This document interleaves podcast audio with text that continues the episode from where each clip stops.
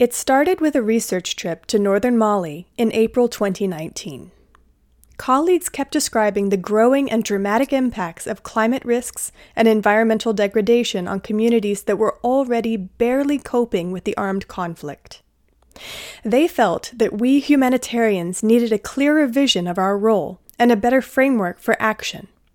This strongly resonated with questions that were regularly asked at the COP about the role of the Red Cross and Red Crescent and the humanitarian sector in responding to the climate crisis.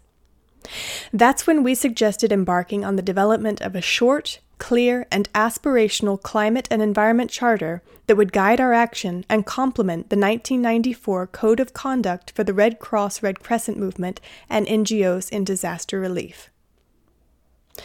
Two years later, the three of us have listened to hundreds of colleagues from over 150 humanitarian organizations, local and international, big and small. We have received overwhelming support for the idea, along with incredibly useful feedback on the content of the Charter. We have also benefited from the invaluable support of an advisory committee of 19 people representing local, national, and international NGO networks, UN agencies, National Red Cross and Red Crescent societies, and experts in the humanitarian, climate, and environmental fields. Thanks to everyone's strong engagement, the Climate and Environment Charter for Humanitarian Organizations is now open for adoption. The many contributions we have received have made the Charter much better, and we are convinced that the extraordinary engagement we have seen speaks of a collective will to come together as a humanitarian community around this issue and step up our response to the climate and environment crises. What's in it? When we started this process, detailed technical guidance on greening operations and on integrating climate risk management into our programs already existed. What didn't exist was an overarching, high level commitment from humanitarian organizations to use these resources to improve their practice. Over the last year, other organizations and networks have also been developing their own institutional commitments on this issue. Take, for example, Interaction's Climate Compact, the Réseau Environnement Humanitaire's Statement of Commitment on Climate by Humanitarian Organizations, and Médecins Sans Frontières' Environmental Pact. These are incredibly important steps, but we felt we still needed to capture our collective ambition as a broader community of humanitarian organizations to do more and to do better together to tackle the climate crisis. The Charter is short and aspirational. It promotes a transformational change across the humanitarian sector and includes commitments intended to guide humanitarian organizations on stepping up and improving our humanitarian action to address the climate and environmental crises and reduce humanitarian needs. Two core commitments are at the heart of the Charter. First, to step up our response to growing humanitarian needs and help people adapt to the impacts of climate and environmental crises.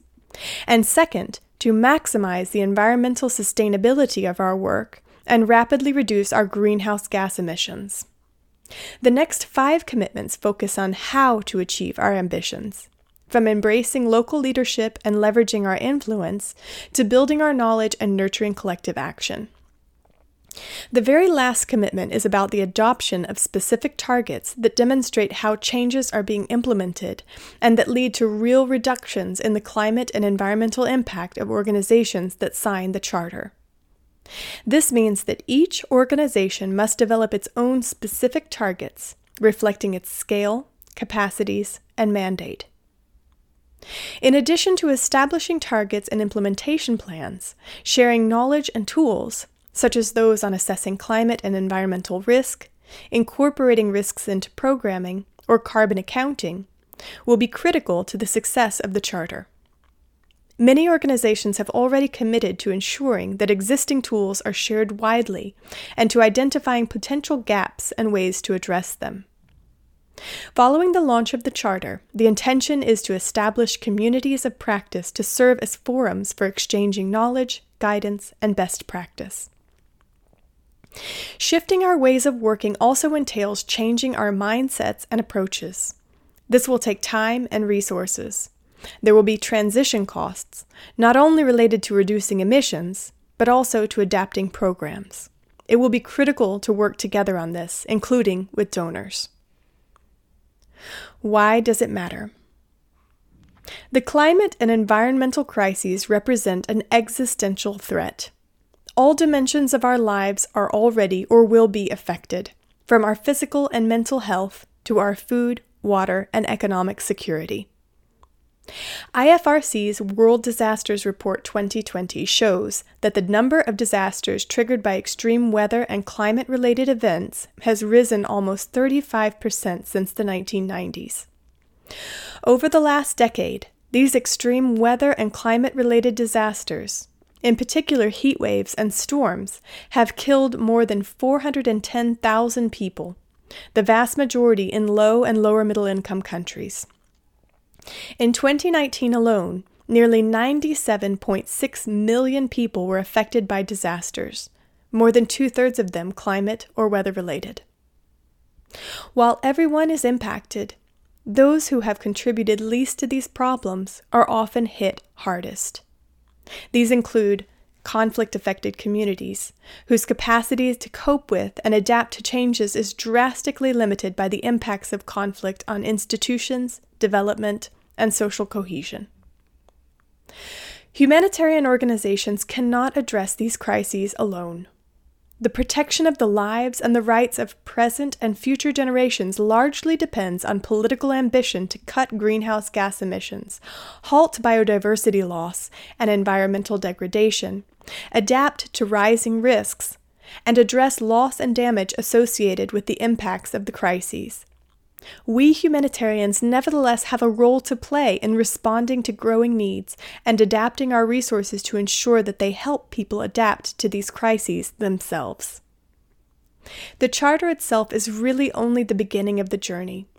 It is by turning it into reality, through each organization setting concrete and ambitious targets and successfully achieving them, that we will make a difference for the people we serve.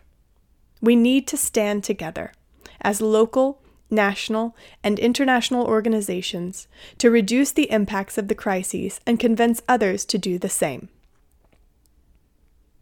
Humanitarian organizations can sign the charter by emailing climatecharter at icrc.org. A website and home for the charter is currently in development. Specific guidance on the implementation of the charter will also be made available there.